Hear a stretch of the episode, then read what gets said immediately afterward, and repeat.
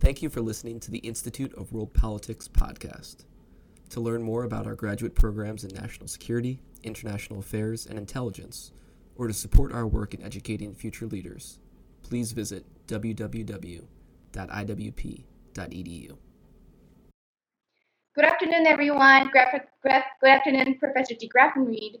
Welcome to the Asia Initiative Lecture Series at the Institute of World Politics. My name is Amanda Wan, and I'm the founder and coordinator of the Asian Asia Initiative Lecture Series.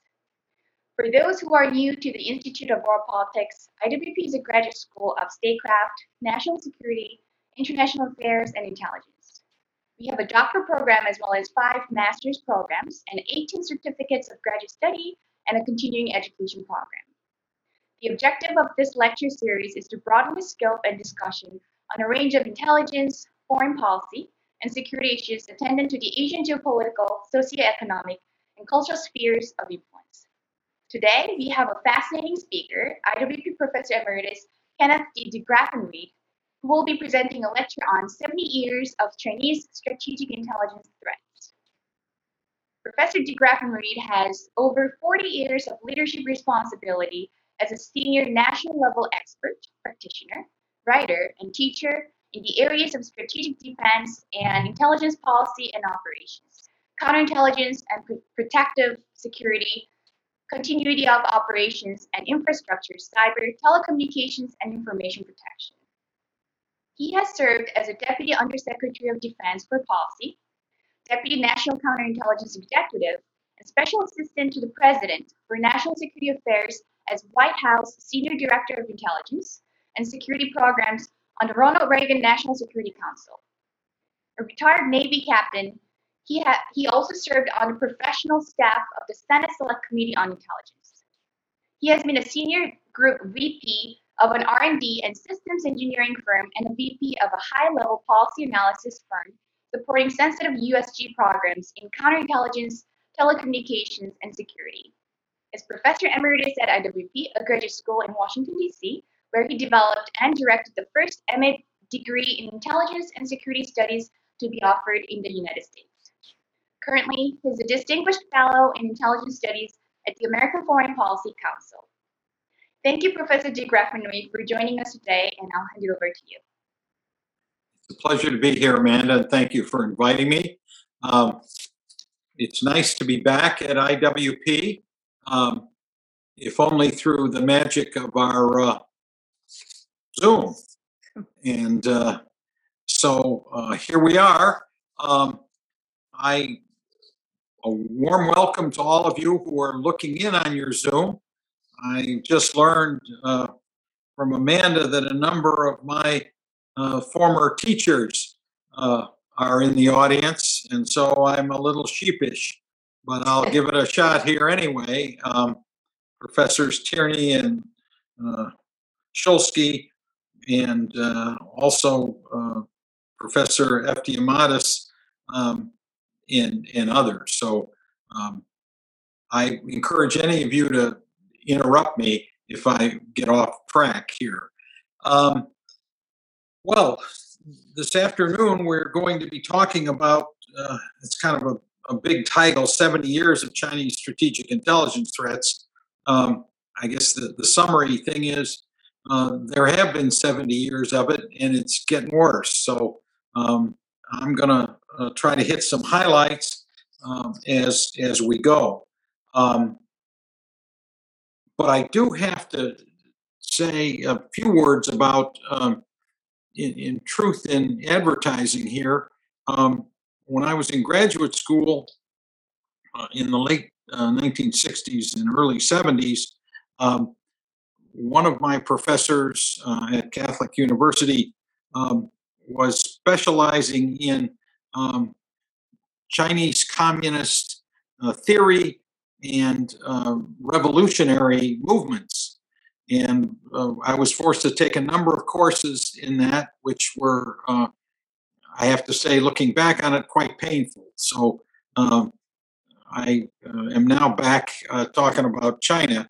Um, and there is one incident that I, I must confess to.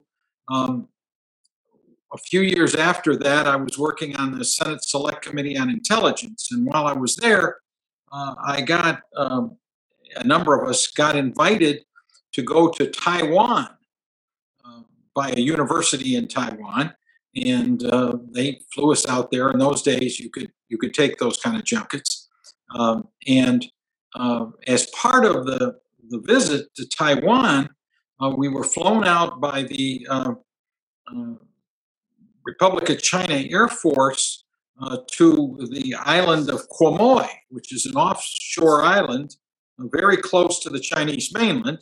Um, very interesting because there had been quite a, a number of, of incidents there in the Taiwan Straits in the 1950s, uh, which I knew about from reading about them. And uh, so we got out there. Um, it's a beautiful island. They got all the, they grow sorghum there. So everything smells very sweet. But the thing was honeycombed with defensive positions. And um, at one point, um, I, I think we're all invited, but I apparently took the invitation, and we launched. Um, I launched a propaganda balloon at the mainland. Uh, the in earlier times, uh, the uh, PRC and the ROC sent these balloons toward each other, but they had explosives or weapons on them. But by the time I was there, uh, that had changed, and they were just little packages of toys and candy for for children. Uh, so I launched it, um, and uh, a couple days later, in the paper, there was my picture launching this uh, propaganda balloon at, at the mainland. So I don't know whether they remember that, but I suspect they do. So uh, I'll, I'll get on with this. Um, in, in 1949, uh, to the surprise of uh, many Americans who had hoped, I think, uh, that World War II had marked the end of major world conflict, the Soviet Union, who had been our ally uh, in, in World War II, exploded a nuclear weapon, which turned out to be identical to the bomb that the US had dropped on Nagasaki. And it was identical because the bomb's nuclear technology had been stolen through massive espionage by America's Russian uh, communist wartime ally. And this um, event was one of the events that um, threw cold water on a, on the idea that um, the post World War II period was going to be easy, um, and it, it, instead it uh, well it, it, ushered in a um, a new conflict uh, in which nuclear weapons and strategic intelligence operations would be the framework for what would be a 50 year conflict between the United States and its allies and the Soviets. But also in 1949, the People's Republic of China uh, came into existence, uh, having defeated the nationalist uh, regime um, who uh, fled to Taiwan um, and began pursuing uh, what has come to be a very similar hegemonic course. Um, also relying, as it turns out, on stolen nuclear weapons design for achieving its own strategic nuclear capabilities and also engaging in strategic intelligence activities. Um, and um, so I want to go over some of that uh, today. Uh, and first, I want to uh, uh clearly the, the, the Chinese um, foreign policy development um, in during this period was different than the Soviet one, but there are many, many similarities because we are going to talk about intelligence. And in doing so, um, we have to talk about uh, the nature of how the Chinese, the People's Republic of China, um, views intelligence. Um, and in many ways, it is very similar to the way the Soviet Union did and to some extent to the way uh, Russia, post Soviet Russia, views intelligence, which is not the way America looks at intelligence for the most part. Um, to the United States, intelligence is a um, necessary ingredient of uh, the tools of foreign policy, uh, but it is not at the center of our foreign policy, to be sure. And um, therefore, the uh, the organizations and missions of uh, American intelligence are somewhat limited in in what they are to achieve, uh, but not so with um, the um, either the Russians, the Soviets, or the PRC. Um, and so I'm going to try to make a couple points about that before I get into kind of tracing some of the events of this long 70 year period. Um,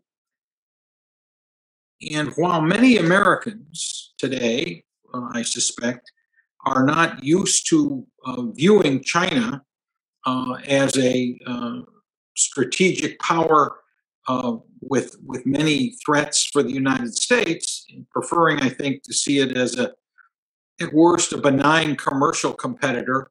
Uh, but um, in fact, uh, the PRC's intelligence operations and activities um, reflect uh, a much more ambitious national uh, strategic goal, uh, which I think many of us can see now is uh, to uh, help get the People's Republic um, to the point of being the number one power, certainly in Asia, but perhaps in the world. And for that, uh, they will, I'm sure we would agree, would use uh, their intelligence um, tools uh, in furtherance of that. And um, we generally don't think of that. I mean, we as a United States, as a society, don't think about well, we're we're going to advance ourselves into a number one position. Um, to the extent that the U.S. has achieved uh, that status, um, it was a result of of the accumulation of other and the drives of other purposes. But um, I think we see in China a much more purposeful um, and planned strategic effort uh, to certainly to bring China into modern times in terms of technology, uh, industry, economy, uh, military power. And uh, one of the ways that that is done is through the use of their intelligence services. Um, but I think we need to go back a minute and note, and here there is a similarity with the uh, old Soviet Union, the nature of intelligence in a revolutionary communist movement. Uh, when the Soviets uh, uh, took power in what was essentially a coup d'etat in 1917, they, the Bolsheviks, had a history of very involved as a conspiratorial revolutionary movement, and they knew all about intelligence operations because they were the target of certainly uh, the czarist Okhrana um, secret police, and they themselves, uh, because they were um, trying to survive in that revolutionary environment, uh, used intelligence, excuse me, they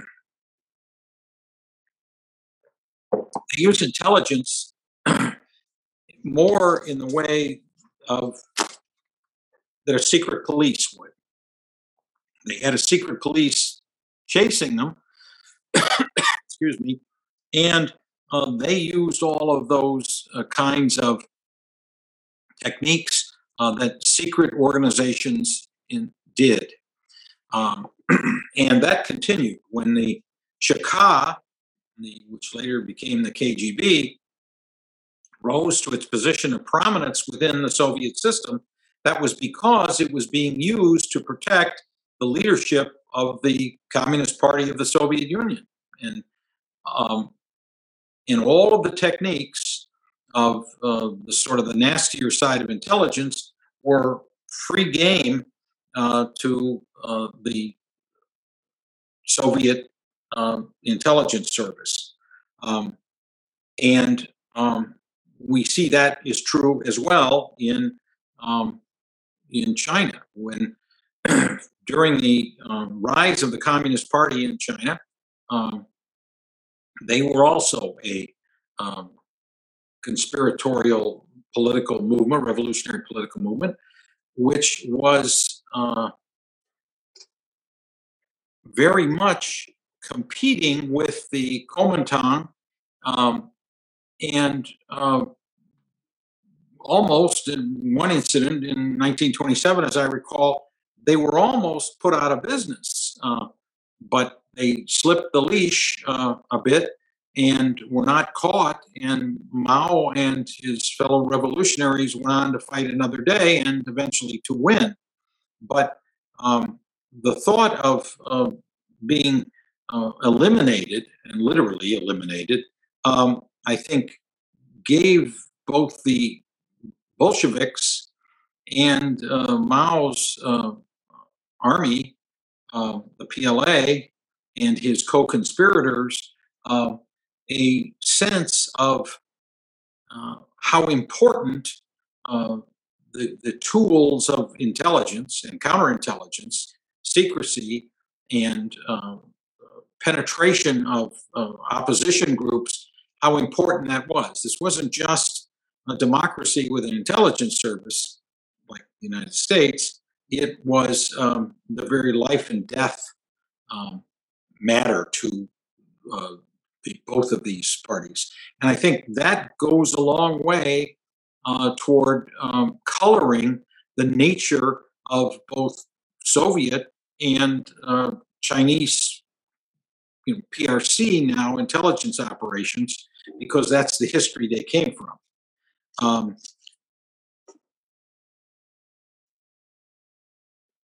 This, the third piece is that China different somewhat from than Russia and the Soviet Union, uh, has, uh, because of the nature of Chinese society and culture, they have a strategic tradition going back millennia. Uh, Sun Tzu, well, who talks about a lot of intelligence matters uh, and the importance of deception and and uh, all of the techniques of intelligence, um, he's as relevant in China today as he was in 500 BC. Um, and that's a long tradition. And um, that combined with the Marxist Leninist revolutionary movements in, in uh, movement uh, in China uh, is a big factor in thinking about how what a what the Chinese intelligence services look like and what they do and their role within the Communist Party. These are not adjuncts, these are not service functions, they are pillars, uh, as was uh, the KGB in the old Soviet Union. They were pillars of the society and the government because their job in the old Soviet thing was the sword and shield of the party. Their, their job was to keep the presidium of the Central Committee of the Communist Party in power uh, which is a much different job than the CIA has or the FBI or Army intelligence. Um, so that is to be noted. There's a, there's another dimension to the particular histories um, in both the Soviet Union and in uh, communist China, and that has to do with. Um, and I, I, I'm no psychologist, so I can't tell you how big a deal this plays in things but both the, the, the Stalinist period in Russia and uh, Mao's uh, time and the, the Great Leap Forward and uh, the cultural, the Great People's Cultural Revolution uh, a few years later were events in which millions of their fellow countrymen died. Uh, you know, the numbers are debated today, but um, during the Stalinist period, it was it was scores of millions, and um, the estimates for uh, the Great Leap Forward uh, in, the, in, the, late 50s, early 60s, and then a few years later, the the, the Great Proletariat Cultural Revolution. Um, estimates there of you know 45 million in the first instance and 20 million of their own countrymen killed. Now, I don't know if that's a factor but we don't have anything like that. Um, and most of our Western allies don't have a history like that, uh, other than World War II. Um, and of course, if you go back to World War One, which were terrible bloodlettings, but they were against enemies for the most part. Um, in um, in these two instances, the Soviets and the Chinese Communists, those were um, deaths that resulted from uh, political decisions of the regimes. And uh, so the, the Chinese Communist regime today um, is the regime that succeeded, well, not succeeded, just continued on from uh, those events. And I don't know what all that means for intelligence exactly, but I do think it is a factor um, in in what the uh, the way they are today. Well, um, the uh, Chinese approach to intelligence, therefore, is tied to the party. It is uh, strategic in the sense that um, if you're looking at Sun Tzu or you're looking at, at what is done, has been done since uh, the 1920s uh, within the Chinese Communist Party, um, these are absolutely essential capabilities to staying in power. And um, the um, and their names have changed. Uh, there are some good books out now, um, studies, um, which there weren't a few years ago. Um, I think I mentioned Professor Eftimiades. He's got his classic book of Chinese intelligence operations, and he's got some new, uh, smaller volumes uh, bringing things up to date. Um, and there's a, a fine uh, book uh, by uh, Peter Mattis and Matthew Brazil on Chinese communist espionage at Primer, um, and other associated books, uh, the, the, the Tao of intelligence activities and the Tao of uh, deception, uh, which go back into Chinese, way back thousands of years into Chinese uh, um, history. Uh, but the, the modern ones look, take apart and look at uh, the um, actual um, organizations and individuals uh, in a lot of cases. And we know a lot more about that than we did just a few years ago. Um, so the Ministry of State Security, um, which wasn't created immediately when uh, China came into uh, PRC came into existence in 1949, uh, it, I don't think we see the MSS uh, coming into being until about 1983. Um, but it took uh, all of the parts, counterintelligence and security, and all of the uh, pieces that had been there for a while. Uh, the investigations department of the uh, of the Central Committee, um, and uh, wrapped them up into a new um, secret police intelligence organization.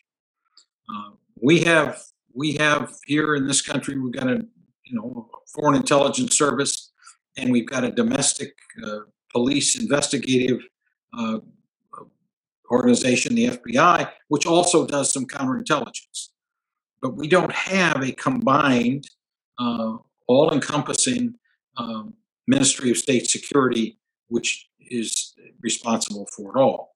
And if you look at the new material, which I'm not going to have time to to go over these organizational charts and things today. Um, the current Chinese intelligence activities uh, have proliferated. Um, it's not just the Ministry of State Security. Obviously, the, the defense side, which used to be the, the second bureau of the PLA, is now the intelligence bureau of the Joint Staff Department. And so, uh, in the last 20 years, the Chinese uh, intelligence service has matured and proliferated um, and uh, also become more um, specific to functions. So uh, the uh, third, what used to be the old the three PLA that did SIGINT, um, now there's all kinds of organizations uh, within the Chinese government that do that. The important thing, however, uh, that we want to say about all of this is that um, when we look at China as a threat to the United States or to the West, um, we're not looking at just an intelligence service.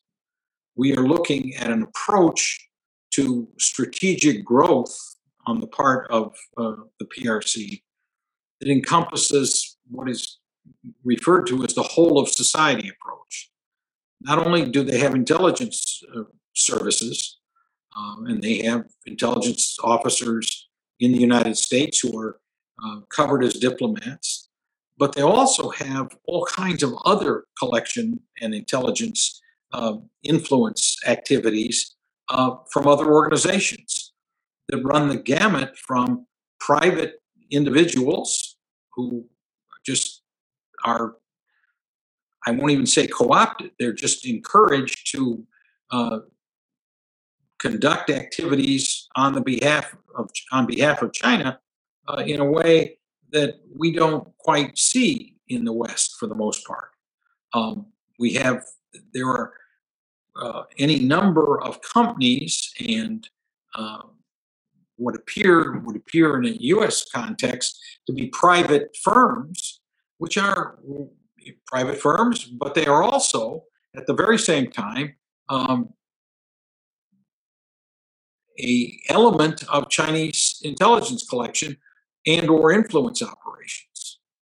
Um, so it's it's a different construct uh, than we see because it is far more encompassing. And so one big, second big difference is the sheer size of um, the intelligence capabilities across this whole of society that we see uh, in the PRC. Um, the, CIA is a tiny little organization compared, certainly compared uh, to uh, the MSS and to all of these other outfits, which counterparts don't really exist in a lot of cases in our in our context. Um, and then to that, we we have to add what has happened also in the last 20 years has been the rise of cyber and the Chinese have become very, very good at uh, cyber intelligence operations, uh, influence operations, collection, uh, and uh, disruption, uh, and uh, any number of things. Um, I want to go back, though, to yet another comparison to the Soviets. It took a long time for the United States government and the American society to come to realize the Soviet Union was a the threat that it in fact was. And one of the reasons for that was that there were a lot of uh, Americans who played down, for whatever reasons, they played down the nature of the uh, Soviet threat. And we see that in the case of China as well. We certainly saw it during the, uh, you know, the, right after World War II, at the time the uh, Civil War was going on um, in, in, China, um, and for time after that, with um, and this, uh, without putting a political spin on it, this was many cases left supporting individuals, uh, publications, uh, that uh, were simply um, not taking the threat at the time, let alone now, uh, as seriously as uh, it was warranted. And there was a lot of political fighting about that in the um, in in the 1950s, um, particularly with regard to uh, what were called the China hands and, and all of this. And there were all kinds of political charges that about who lost China and all of these things, which of course scrambled and muddied the issue. Uh, but the fact was, there were a lot of people who, um, particularly people who had served in China and were not particularly enamored of the Chiang Kai shek regime, um, and who showed at least some tolerance, if not sympathy, uh, for uh, the uh, Chinese communists. And um, that was a factor in I, probably the uh, intensity with which we, um, as a country, looked at the uh, intelligence threat from China at the time. Um, now that records have been opened and there's more material available, we know that there was a, a steady stream of, of, successful Chinese intelligence operations um, against the U.S. The, the most famous uh, in those early years was um, uh, a CIA employee by the name of Larry Wu Tai Chin, who had um, joined the started working for the Americans during World War II as a translator for the U.S. Army, and he continued to do that and gradually uh, uh, was promoted and uh, finally went with CIA and was a uh, conscious uh, Chinese intelligence agent until he was uh, unmasked. Um, and he wound up committing suicide in prison while uh, awaiting sentencing, I believe. Um, the uh, and there have been some other, a number of other important um, intelligence uh, events um, that occurred following that uh, in the um, in the 80s um, with the expulsion of uh, several uh, Chinese uh, intelligence officers, diplomatically covered, um, who um, were attempting to get NSA material um, and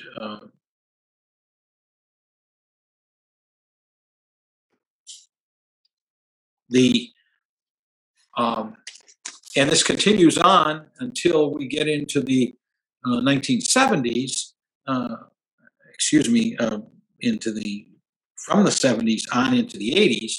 Um, when we come to find out, although we don't know how, that the Chinese um, intelligence services had, in fact, gotten the plans for every one of the U.S. nuclear weapons designs, uh, which, you know, at least putatively, were the most carefully guarded secrets in the American government. And um, we still don't know how that was done fully. Um, the uh, a few years after my other touchings with with Chinese uh, events, I worked with the what was called the Cox Committee. It was in the late 1990s, um, a committee uh, of the Congress, a bipartisan committee of the Congress that looked into uh, Chinese um, acquisition of American technology, uh, particularly nuclear technology, but also space and um, computer technology. Um, and a, uh, this was a major study by the Congress back in the days when the Congress did those kinds of things. And um, that was over 20 years ago.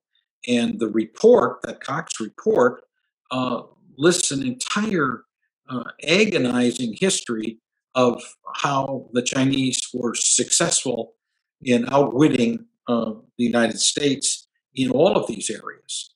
And we, it had a, the report had a whole list of recommendations. It went to the president, all kinds of uh, potential for getting some of these problems under control, lack of security, for example, at the nuclear labs, the nuclear research labs.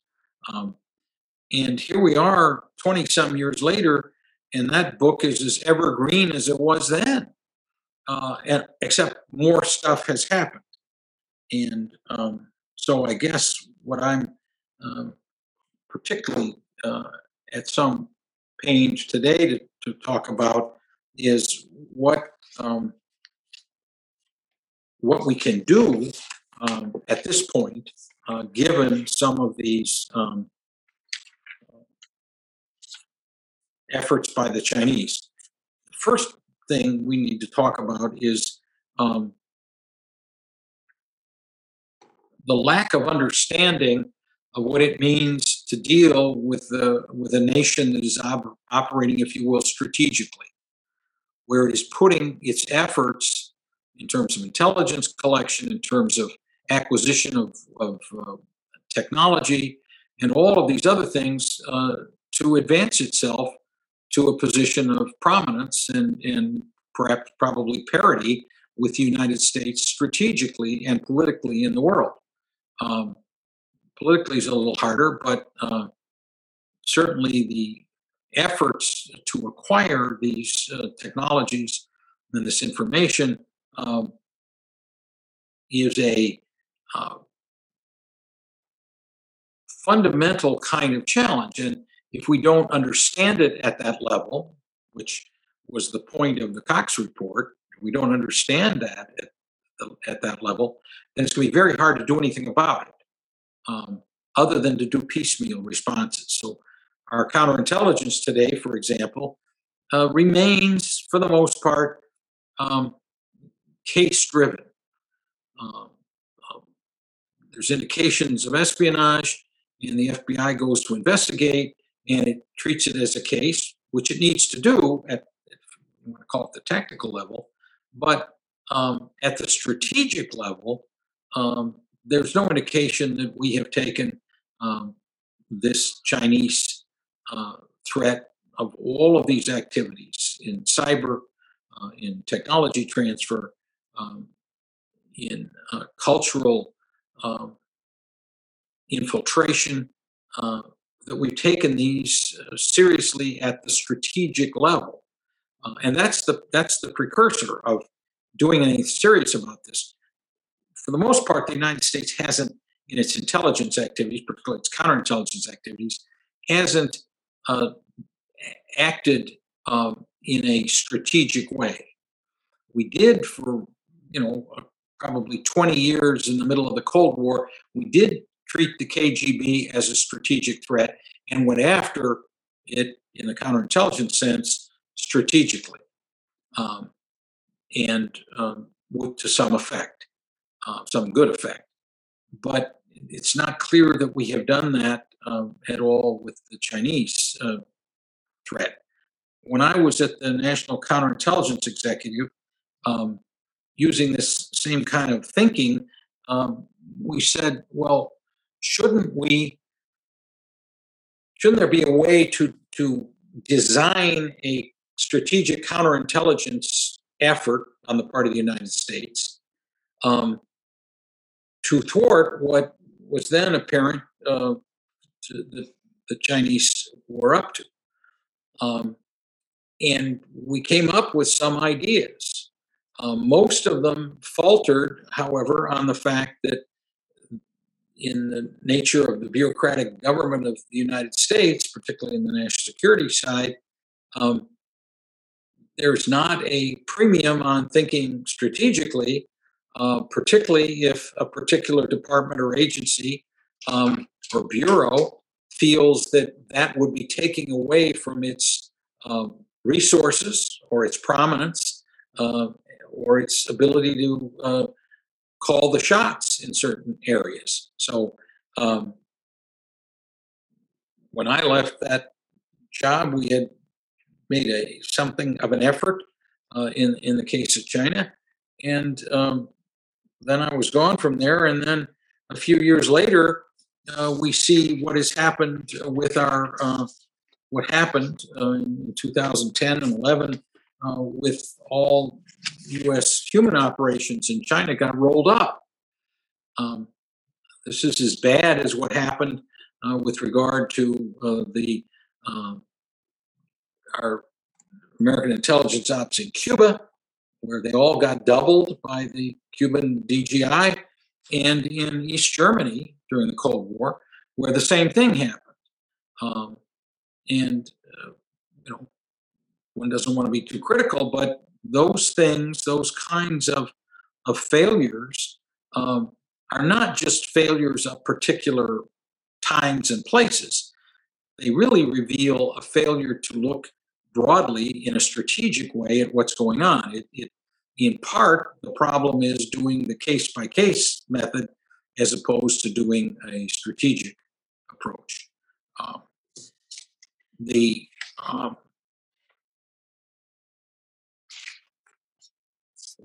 one of the first things we would probably need to do is realize that in addition to uh, the United States being a, a big target, a, a, principal target of Chinese intelligence operations, broadly speaking, the whole of society approach, um, the Chinese have a very specific problem called Taiwan. And so uh, an enormous amount of their effort goes into intelligence activities, both collection, influence, propaganda, uh, all of the other uh, dark arts of intelligence aimed at Taiwan. And so that fact needs to be realized in the councils of senior councils of the government uh, in order uh, to be able, if one wanted to uh, mount a strategic counterintelligence uh, response to uh, one would need to say, well, now look, if they're they're pointed at Taiwan and a lot of their effort is going there, maybe that's an area where we could have some uh, effect uh, with our counterintelligence activities. Um, and uh, so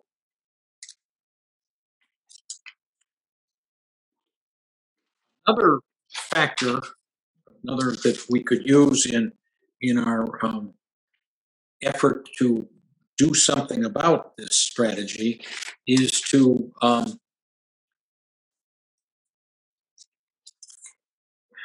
fashion the American government to be able to respond to these things.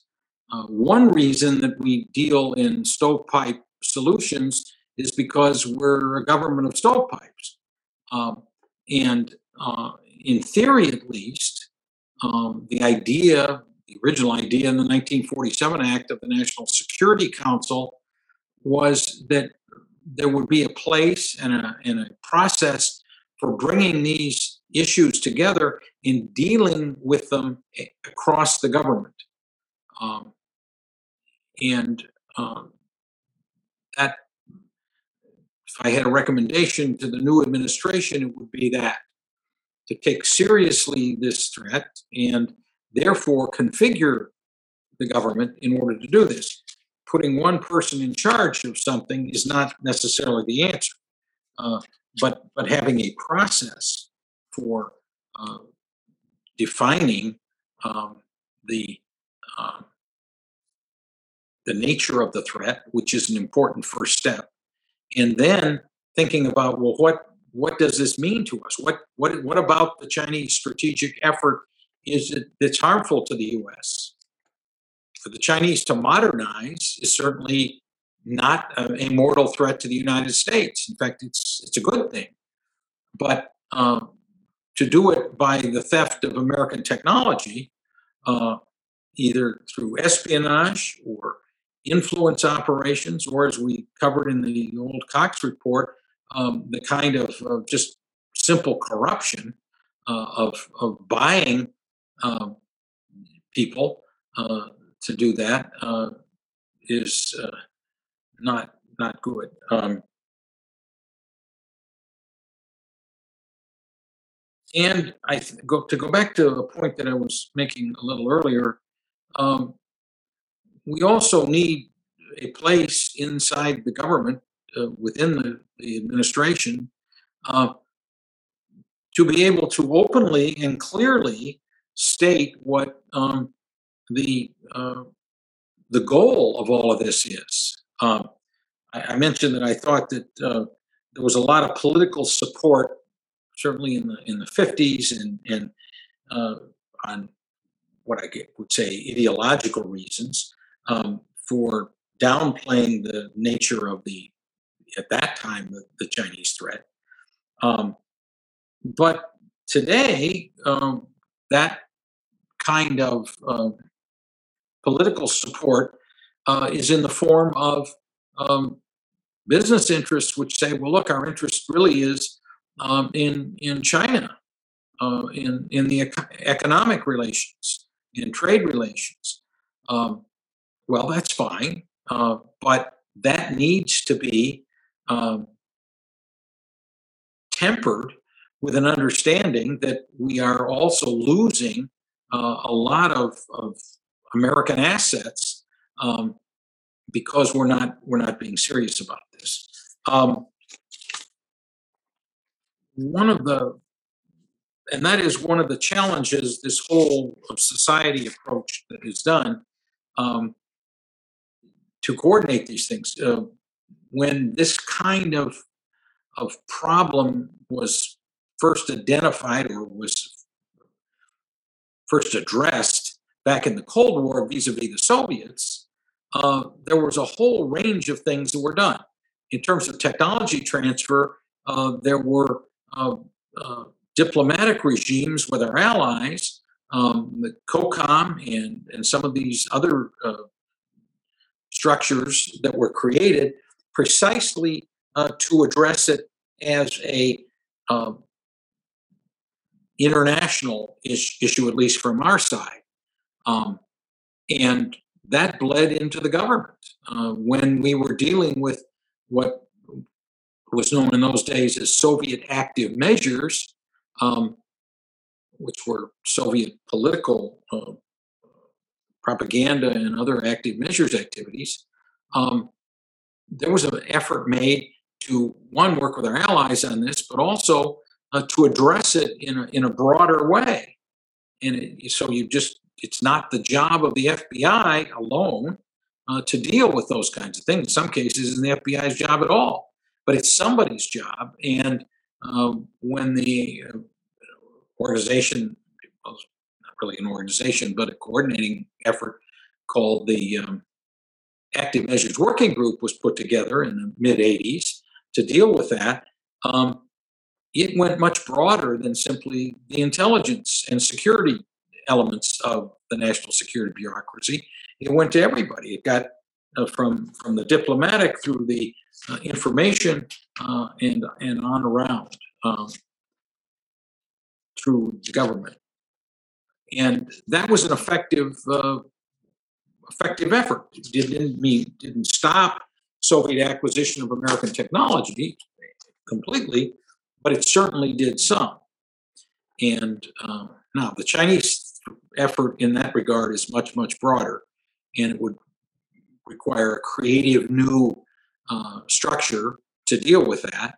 Um, and it's not a one sided thing. I mean, it does not mean we don't trade with China. It doesn't mean um, that uh, all forms of, of technology sharing are bad.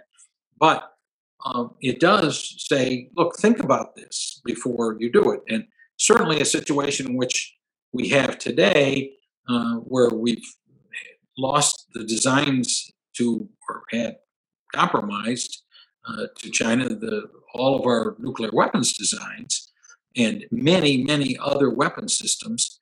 Um, that's that needs to be stopped at in some way. Um, the um, a, number of cases. I was going to. I, I don't want to bore you with all these cases uh, uh, that have um, come up over the, the past few years.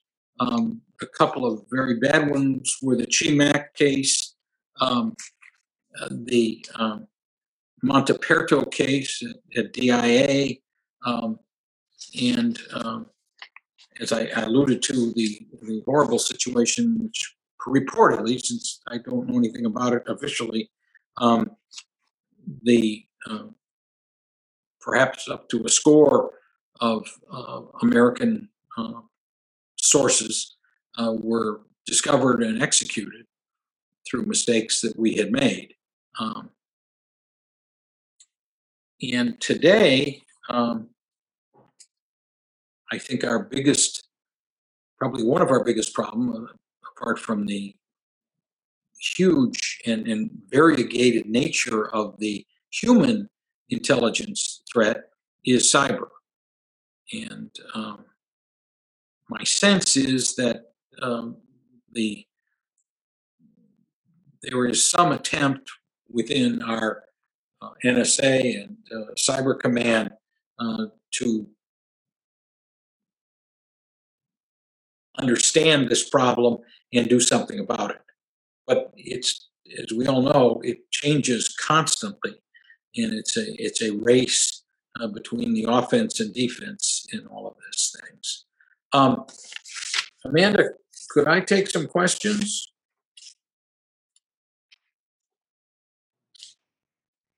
Thank you, Professor deGraffenreid, for such an insightful lecture, and we'll take questions now.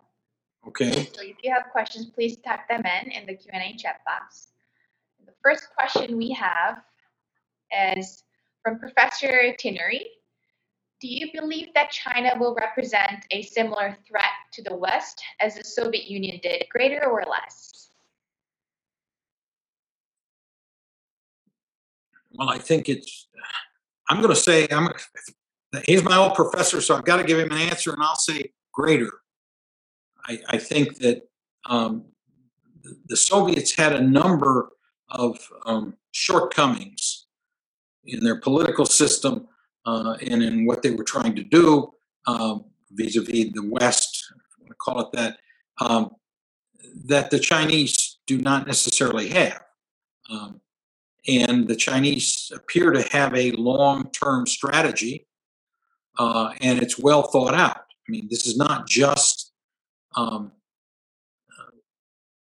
a belligerent Stalin um, or uh, Brezhnev, you know, kind of blindly setting forth um, strategic utterances about the what they were doing, the Brezhnev doctrine.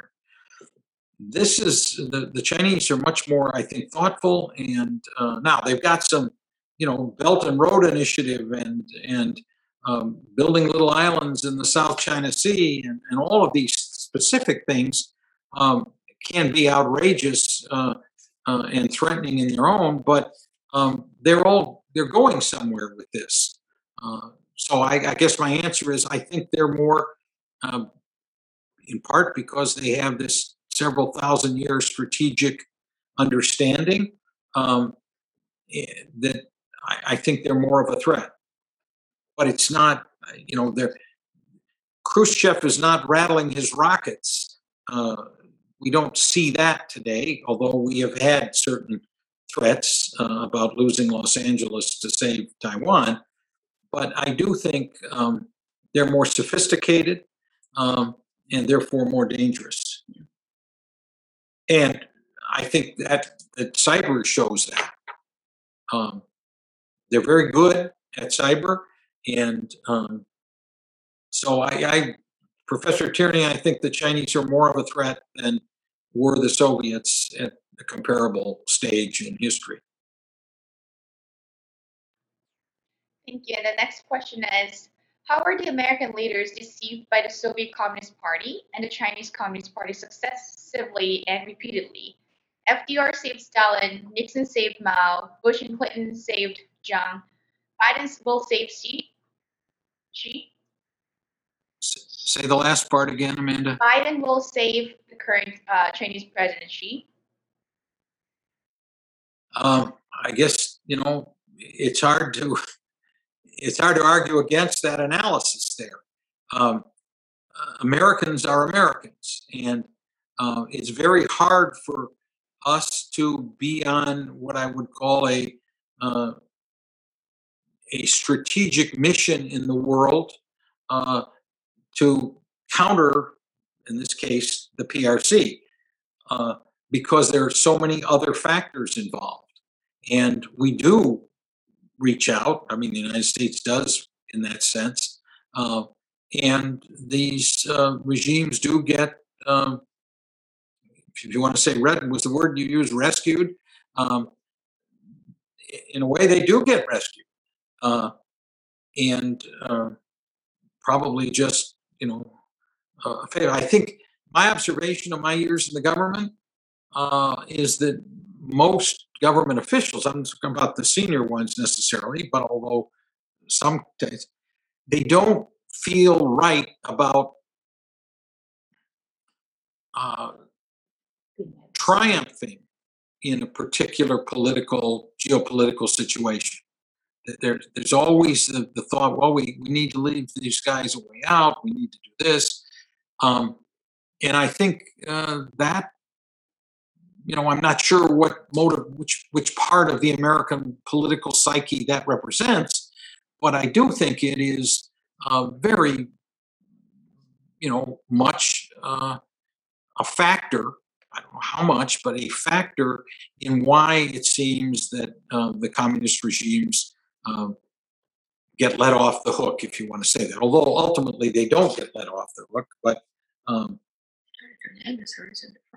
yeah, it's a, a question of, of, you know, we have, I think, an innate thing that, that our goal is to turn adversaries into friends uh, and friends into allies.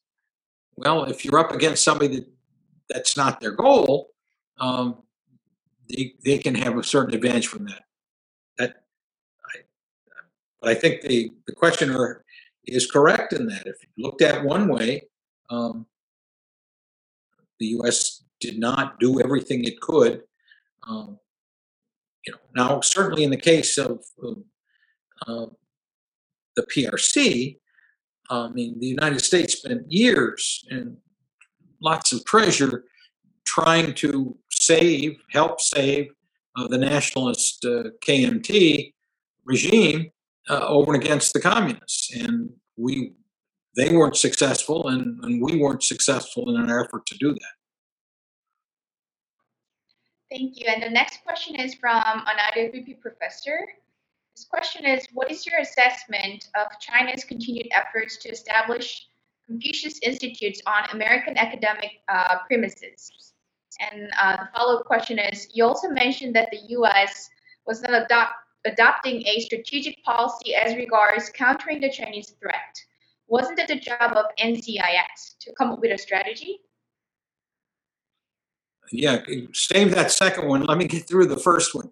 Uh, for the uh, CI Institute, Confucius Institute, I, I, do think that those are, um, and of course, the reason that that's such, in one sense, a dangerous uh, technique, dangerous to us by the Chinese, is there's a lot of good that comes from those things.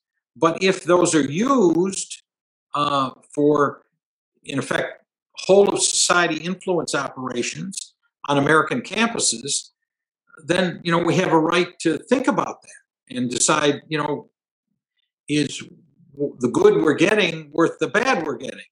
Um, and um, I would have to say that uh, from what I know, and again, I'm not been in the government a while, in a while, um, the Confucius Institutes are on net a, a dangerous thing. And I think the last administration tried to do something about that. Um, and um, I, I, think they're a problem. Well, give me the the next one's a little trickier. What? Sure. Um, so the second one was you mentioned that the U.S. was not adopting a strategic policy as regards countering the Chinese threat. Wasn't that the job of NCIX to come up with a strategy? In part it was. And I think I alluded to the fact that some years ago, um, when I was there, we were actually trying to do that with regard to what the NCIX had, which is, is kind of a more limited perspective, but one having to do with all counterintelligence, which is a pretty big perspective. But that is not the same as a national policy, uh, a la for example, the containment policy that grew out of the, uh, uh, the National Security Council um, debates of the, NSC 68 or whatever it was, um, a, a, more formal uh, adoption by the US government, broadly speaking, of a Cold War strategy of containment. Now, I know it's subject to all kinds of interpretations, and a lot of people thought, well, the containment strategy wasn't all that effective, but there was an instance where it, it was that that was more than a pure counterintelligence uh, task. Um, but you're right, the NCIX should have been doing that. Um, and as I say, I can at least assert to you at one point we were trying to do that. The problem with the NCIX, which is often a problem within the American government, is that for what may be the most wonderful of reasons, many of the departments and agencies and bureaus did not want to cede any of their authority and or resources to the NCIX, saying, I mean, the FBI's answer was, well, we we do counterintelligence. What are you guys telling us? You know, what's NCIX got to do with? And of course, from a bureaucratic point of view, I understand what they're saying, but in terms of trying to take a strategic approach, um, the Bureau's vision, the FBI's vision of what good counterintelligence and effective counterintelligence against the Chinese does not automatically equate to a strategic approach to counterintelligence vis-a-vis the Chinese intelligence.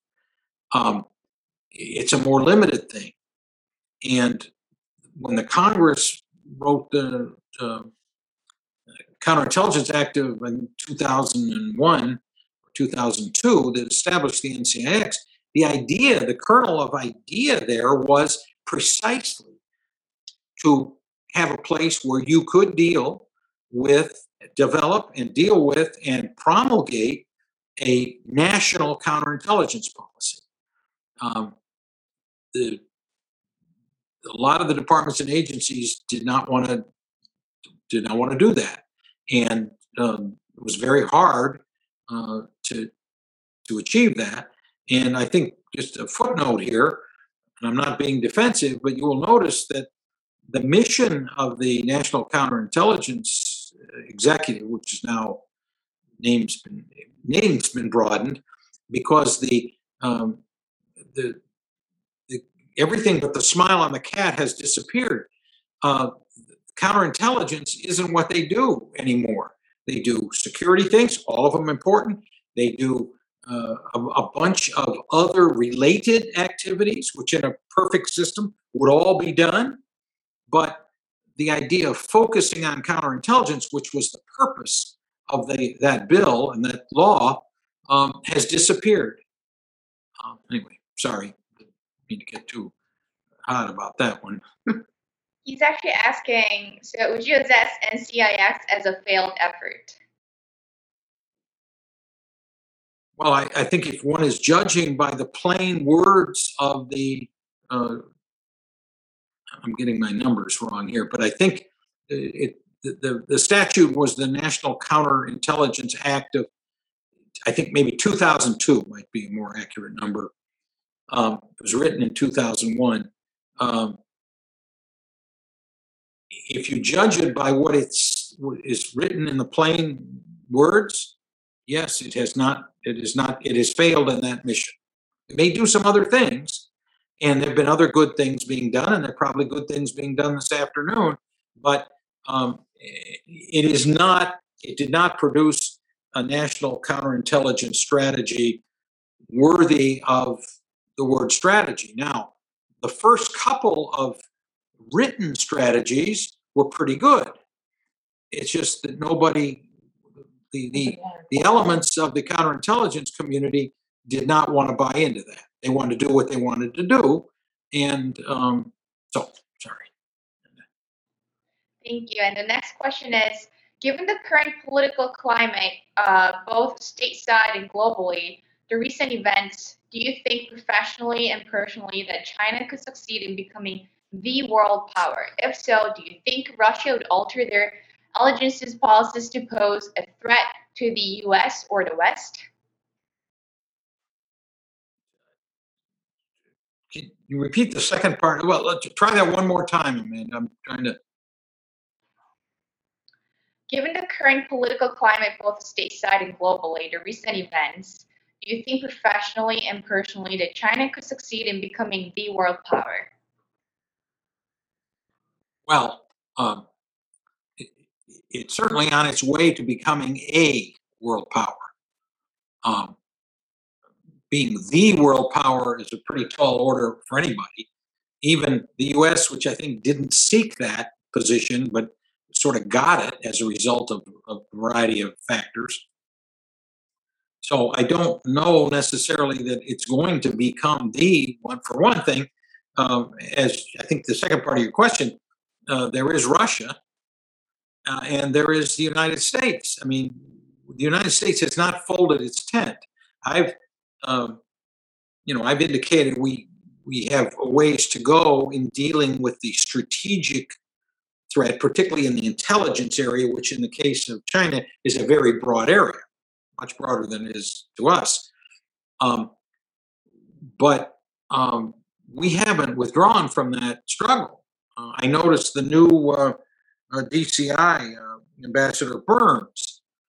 Uh, he's got an article out uh, about how to, you know, countering China, and it's got a whole bunch of, of sensible, tough things to do. Um, so, you know, the United States is not withdrawing from the Pacific, and as we've seen in the Taiwan uh, area and, uh, and, in the Straits, um, South China Sea, East China Sea, um, the United States has not withdrawn from that. In fact, we're you know making sure that our presence is known there. Um, and so I think you know the Chinese are they're on the make, if you will, uh, and uh,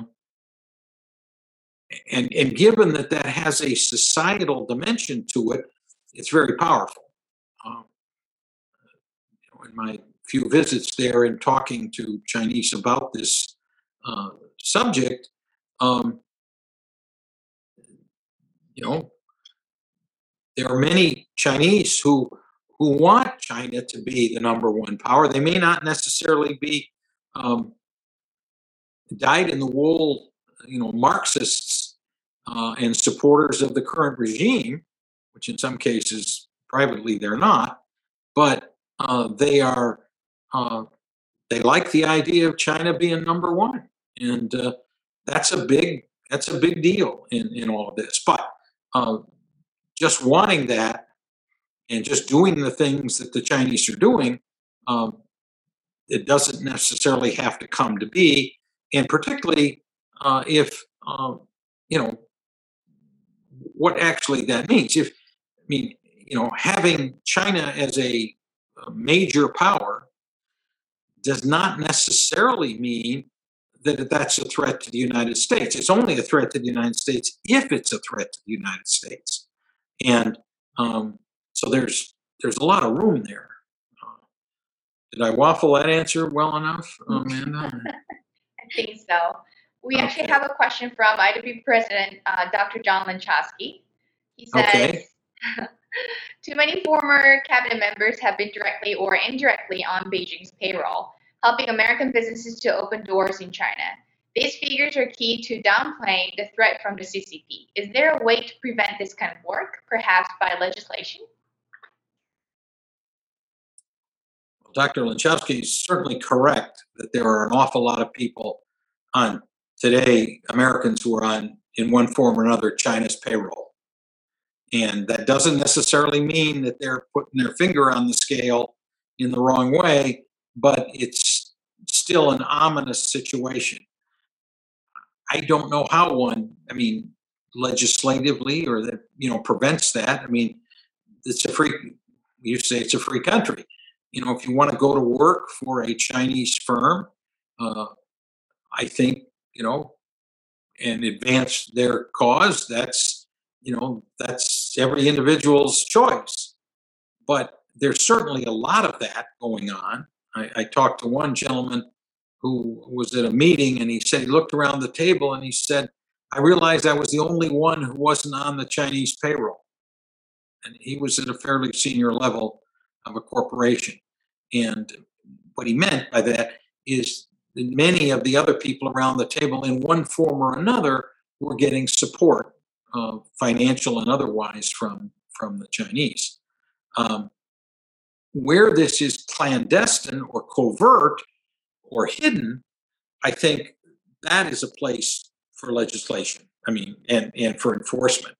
Uh, and we've seen that at several universities where uh, there have been a couple of recent scandals uh, where professors have not uh, declared the fact that they're getting, you know, massive amounts of money uh, from a Chinese entity. Um, well, why are they hiding that? Well, they're hiding it because it's embarrassing to them, and uh, so I think the those rules, and I'm not an expert on those by any means, could be tightened up a, a bit. But you know, it's, it's a free country. If you want to go to work for the Chinese, you know, it's hard for we. I don't think we as a country can say no, but um, it's it's a little too um, convenient now to uh, receive support from the uh, People's Republic of China, which you know seems innocuous, uh, or may seem, or you can argue that it's innocuous, but it really isn't. You're not innocuous. You know, you're getting a lot of money from somebody, which is why we have, in generally in our law, uh, laws and procedures, the appearance of conflict of interest, not just conflict of interest, but the appearance of conflict of interest is a, a factor. And uh, I think in some cases people have gone way over the line uh, in the, well, the hidden appearance of conflict of interest. Thank you, Dr. Lenczowski. Thank you, Dr. Lenczowski, for joining us today. and the next question is Do you feel that the character and nature of Chinese intelligence efforts against the U.S. has changed has changed in the last few years, and if so, how? One more time, Amanda. Sure. Do you feel that the character and nature of Chinese intelligence efforts against the U.S. has changed in the last few years, and if so, how? I, I, w- I would bow, bow to Professor Eftimiades and some of the other experts, um, but um, I do. I mean, I think the well, first of all, the intel- Chinese intelligence operations are more ubiquitous, and, and they're in di- you know all different kinds of places. Um, are they more sophisticated and polished uh, than they were 20 years ago or 30 years ago? Uh, probably. We saw that with the KGB. Uh, you know, used to be the case in the early days of the Cold War that your, your standard KGB guy was kind of thuggish, to put not too nice a spin on it. But by the end of the Cold War, they had very, very sophisticated uh, intelligence officers, um, both in terms of influence operations and in terms of, of recruiting of, of spies and running spies. Um, I I would suspect that if you know people that deal with this on an everyday basis would say the same is true for the MSS and the uh, uh, people from the uh, whatever it's now called, the old uh, 2PLA, the military intelligence. Because I mean, one of the things about these regime, communist regimes, is they got a lot of intelligence services, and not just one. They and they the and that goes for Russia today. The GRU uh, has a whole set of activities, illegals, uh, all kinds of activities that mirror what is being done by the SVR and the FSB. So they, they, those are three major Russian outfits that are out there causing trouble. And I think that's true in the case of the, the Chinese. And, you know, the, the Chinese, uh, the, the Ministry of State Security, there is this, and I don't know, I, I again, about a Professor Eftimiades about this, but at least a few years ago, the, the various provinces also ran their own intelligence operations. Like, you know, Kansas would have its own intelligence service. Uh, and, and the big one is the Shanghai State Security Bureau, um, traditionally from because of the diplomatic nature and the position and everything. But um, they, you know, they have you know wholly owned subsidiaries of, of people doing things, and you know one of them is dedicated, of course, to Taiwan. Um, but there's just a lot of, of intelligence outfits. And so, in that sense, uh, not only is it probably more sophisticated, there's just a lot more of it. And uh, we, you know, does that necessarily mean it's better? No, but they've been pretty effective. And it's certainly the case that it does not appear that, it, it, it certainly appears that their counterintelligence has successfully blunted American collection activities. Now, you know, I, I think American intelligence still knows a lot about uh, what's going on in China, uh, particularly with weapon systems and, uh, and, and cyber capabilities and others. But um, you know, our, I, I suspect our human operations are not all that keen today. Uh, I know one thing when I was back in the, I think I can say this, when I was back in the in the business, that uh, because we agreed to, uh, in the case of terrorism, we agreed to cooperate, uh, you know, as we do with other nations in counter-terrorist events, uh, uh, activities. And so we agreed to do that with uh, the People's Republic of China and the MSS. And um, you know, we, I assume, pass things and they pass things. But the issue there, of course, is that their idea of counterterrorism, namely against their own Uyghur population, is not what we would call terrorists.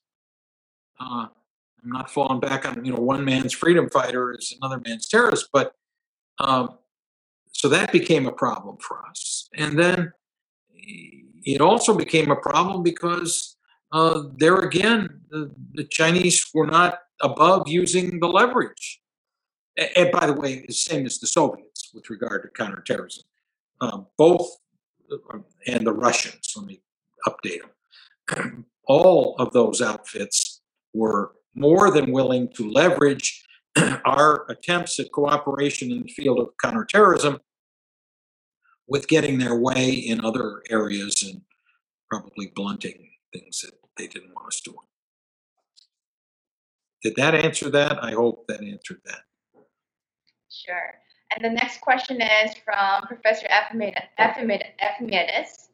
Why yes. has the USG been unable to marshal a response to China at a strategic level? Is it even possible for us to effectively counter China? Well, I'll answer the second question. It's the easy one. Is it possible? Sure, it's possible. Uh, is it likely to happen in the foreseeable future? You know, I realistically, I don't see it. I mean, the, look, there is in, in, in this American democracy, there is a political dimension to the things that we do in these things, and it took a long while. That was what I was alluding to at the beginning. It took a long while for the United States politically to decide that Soviet intelligence and the KGB and all of the associated activities was something that we really wanted to be against. And even then, uh, you know, there were people on what I would say the left side of the political spectrum who mm, they really didn't want to do that. And so, uh, you know, you have to marshal a certain critical mass of political opinion, public opinion, um, among the leaders uh, in order to get, you know, a national, if you want to call it for a democracy, a national strategy, even in this limited area. Um, eventually, that happened with regard to the Soviets, although it was never uh, 100%. We had people um, American politicians who who would thwart attempts uh, to do uh, effective things in what I would call, in this context, strategic counterintelligence vis-a-vis the Soviets, uh, particularly in the area of uh, uh, technology transfer. That was a hard thing to do, and it was never done perfectly. But um, there was political opposition, not in the sense of you know waving a political banner, but certain senators and certain members of Congress and certain members of the media um, tried to put the brakes on those things. um, for, for whatever reasons, but um, they they did, and you know, going back in time, there were the whole crew of people uh, that uh, Professor Kengor uh, up the road uh, or down the road from here, but up the road from there, wrote about dupes and fellow travelers and and a whole uh, taxonomy of people who became effectively supportive of the Soviets, particularly in, in these kinds of matters. Now, probably not as many as time went forward, but at one point that was a big deal. And um, it was a big deal during the uh, 1930s. We're, we're, talking here with regard to China with technology transfer. One of the um, the the the big things that happened in the 1930s is the United States willingly transferred technology after the recognition in 33 willingly transferred technology to the Soviet Union, but also had a heck of a lot of it stolen. More than is probably realized, certainly at the time, but even today, people don't comment on that much. But those who've gone back and looked at that, that was a huge deal uh, of, of getting um, advanced technology to the Soviet Union. And I think there were a lot of people, uh, there were a number of people certainly who who favored doing that uh, in in the American political system. And a number of them did it. And look, there were a whole bunch of people who went to the Soviet Union um, as volunteers to help the Soviets with their, you know, becoming a great power. Um, and um, of course, under Stalin, a lot of them never came back. I mean, it, was, wasn't a, a, pleasant outcome for them. But they, they went over there bright eyed, bushy tailed, and all idealistic. Um, but there was also just a lot of stuff stolen.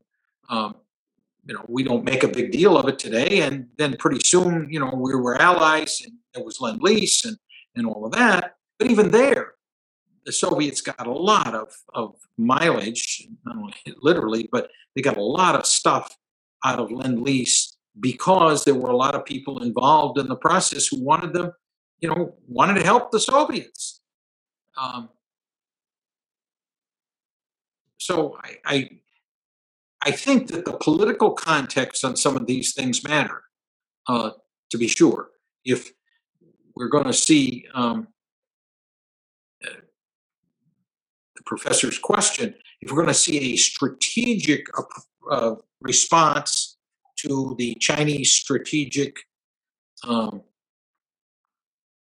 effort to become, you know, a great the a one of the great powers or a great power or a great power in, in its their own backyard of Asia, um, which is a big backyard.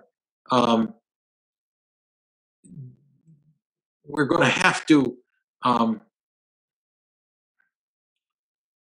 come to some general agreement uh, about this. And I, I, I, am not optimistic about that. I mean, we got a lot of problems in doing that. One, our com- country has become uh, polarized in its political views and in kind of a gut reaction way. If you know, Republicans say one thing, the Democrats don't like it. I mean, it's, it's just gut reaction.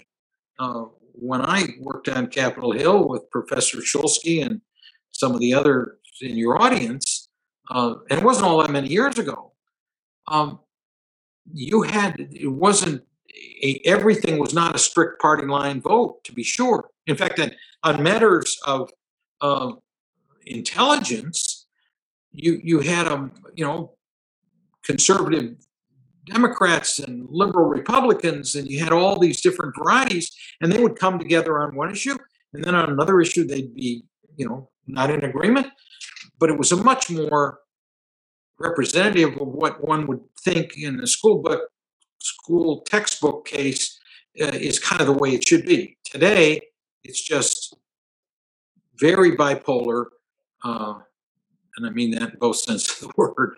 Um, uh, and uh, you know that's hard to get agreement on anything you, you, know the simplest thing today you can't get i was giving a lecture last night actually an IWP, was it last night or the night before, on FISA.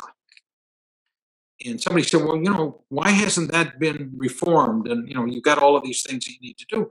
Well, because you can't get, you know, a Republican and a Democrat to sit down and address the issue apart from uh, their intense dislike of each other. Anyway, I, so that to me, uh, Professor, would be the, I, you know, but is it possible to do it? Sure, it's possible to do it. And, you know, Americans have done it before and it, uh, sometimes though that takes the sense that um, you're in deep trouble. And um, with regard, in this case, to what, you know, I think some of the Chinese activities. Chinese activities don't necessarily need to be as threatening as they are to the US, um, but since they are, we can't ignore it. Thank you, Professor. And due to the limit of time, um, we'll just take one more question. Um, Okay. This is actually a series of questions. Um, do we need to reconstitute something like the old USIA to deal with the United Front Works Department efforts to distribute its propaganda and increase its political influence throughout the world? Would it be possible to create a new USIA? How could it harness the tremendous amount of soft power that is possessed, uh, possessed by the US media, entertainment, universities, and et cetera? Well, this is a, uh, you know, a very tender question right now, since, you know, the previous administration attempted to make some reforms in the entire uh, area of information, official U.S. government information. Um, and the first thing that the new administration did was to fire everybody and reverse those things. So um, I, you know, do we need to do that? Absolutely. But again, the reformers, some of whom are friends of the Institute, uh, Dr. Bob Reilly, uh,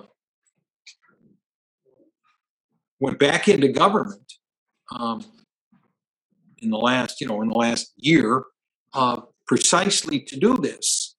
And uh, he and uh, um, the gentleman who was the head of the whole, whatever it was called now, um,